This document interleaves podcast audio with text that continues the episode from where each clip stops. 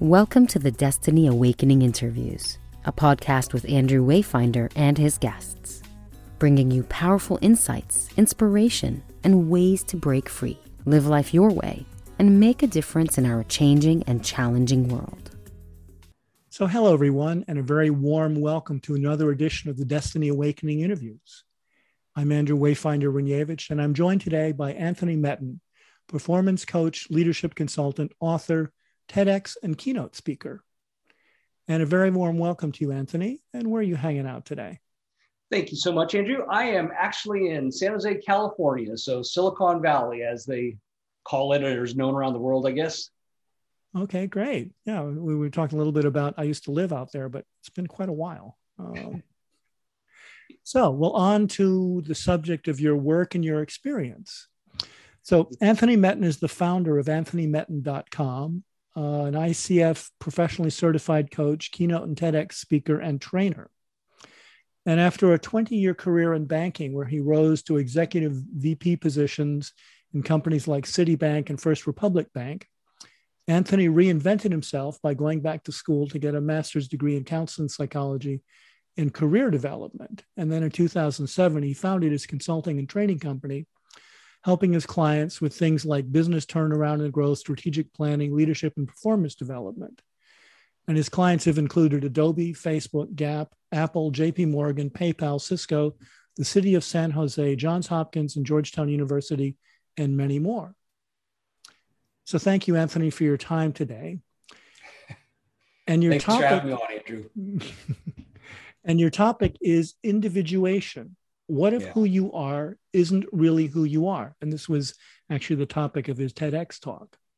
So Anthony is going to unpack that idea in six questions. So I will certainly try. yeah, yeah. Well, that's you know, this is this is the espresso shot format. so the first question is who is your ideal client and what's the transformation your work helps them achieve?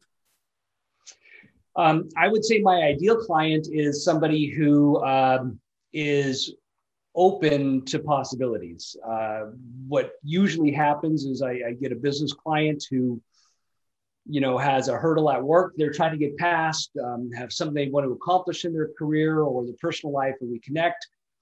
That's the topic offered.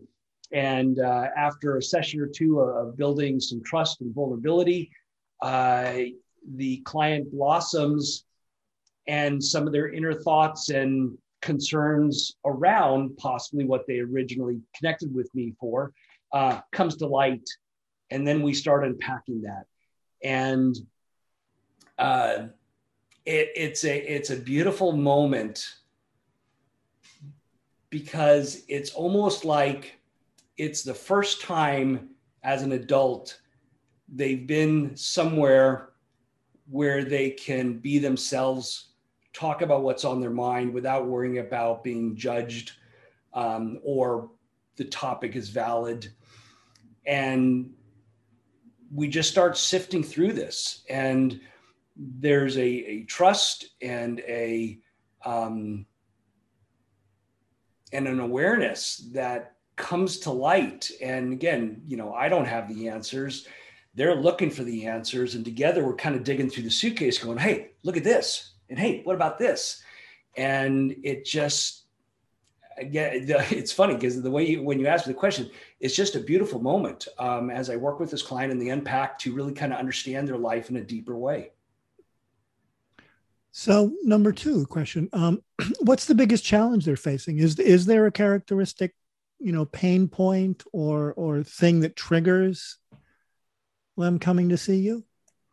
Yeah, I would say, unbeknownst to them, they they come to realize um, they have spent their entire life being who somebody else wanted them to be, whether it be their parents, their siblings, their uh, spouse, um, their employer, their kids. You know, you know, as I like to say, um, in, in life we tend to become who we believe others believe we're supposed to be. It's not that they believe it. It's not that we believe it, but we believe that they believe that this is the way we're supposed to be, and so that's the way we behave. And um, so the the the awakening is they start to realize that you know what I actually have a choice. this person I've become isn't somebody I've chosen to become. It's it's me behaving the way I felt I was expected to behave. And all of a sudden I realize I have a choice. And then they start to decide. Yeah. Well, actually, that reminds me that, you know, the, the number one regret people have in hospice, you know, when they are reflecting on their life, which has suddenly been cut short, is that I never really did what I wanted to do with my life. Yeah. You know, I, I actually, I actually grabbed the URL, uh, your next life coach, you know, in, in conversation, people say, well, in my next life, I want to do this, right? We all have great plans for our next life, but you know, we're here now. Why don't we live that now? Yeah. That's perfect. So that that comes into question number 3. So what's the number one insight you would share with people to help them right now? Um you know, I, I, I, probably would grab um, the three ending questions that I that I have in my TED talk, and that is, you know, to ask yourself is who you are who you really are? You know is it your life that you're living? Or is it the job that you're you know are you doing the job that you want to be doing? Are you um, living where you want to be living? Are you involved in the hobbies you want to be uh, involved in?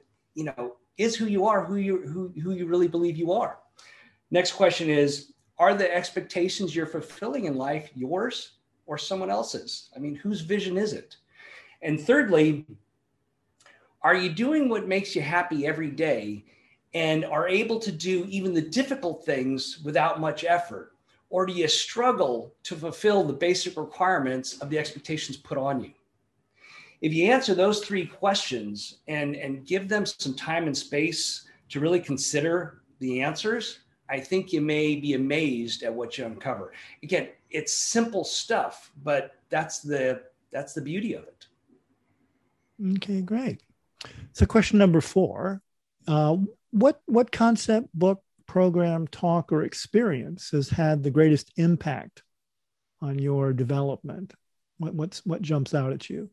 Um, by far, it was hiring my first executive coach um, because I wanted to. I wanted a promotion that I was working on but couldn't get, and so I strategized that if I hired an executive coach, because um, I was at a level where my company wouldn't do that for somebody for me. So I hired my own executive coach before it was a thing. And what we quickly discovered was that the reason I wasn't getting my promotion had nothing to do with my job performance. It, it was because I was still that little boy behaving the way my family expected me be, to behave and and working hard to please everyone around me. And I'm sure you can see in the corporate world that doesn't fly. And so having that uh, that peeling of the onion, the layers, and understanding why my why I behaved and acted the way I did on a daily basis, um, that was that was the turning point in my life. Mm. That actually reminds me, a, a, a, tremendous number of my clients are executive women, which mm. was initially very strange to me because I'm neither. Um, but what I realized over time is that a lot of them had a trauma history, which mm-hmm. was which was rearing its head at work and in life. And that's why they were coming to see me. It was very unconscious because I have a trauma history that I've done a lot of work on. So that um yeah, yeah, so that that that that definitely we we carry these things with us and if if they're not resolved, you know, they continue to be a problem and, and that's a perfect that's a perfect uh, um, uh, example of you know you come to a coach to accomplish something and really the work um, the work that needs to be done is at a different level but you accomplish that thing you set out to accomplish by working on that other stuff. But it doesn't just fix that problem. It allows you to understand so many different aspects of things you haven't even come across yet so, question number five Is there a free resource you'd like to share with the audience to help them out today?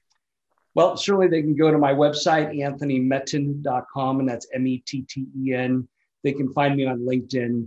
And uh, on both those sites, you know, I have my uh, email address and, and, phone number. And, uh, you know, what I offer um, anybody who's interested is a 30 minute, you know, phone call, Zoom call to just talk and see what comes out of it. Uh, and again, there's there's no expectations of follow up. It's again, it's just that opportunity to be in a safe place where you can just be yourself for a moment and, and take a breath.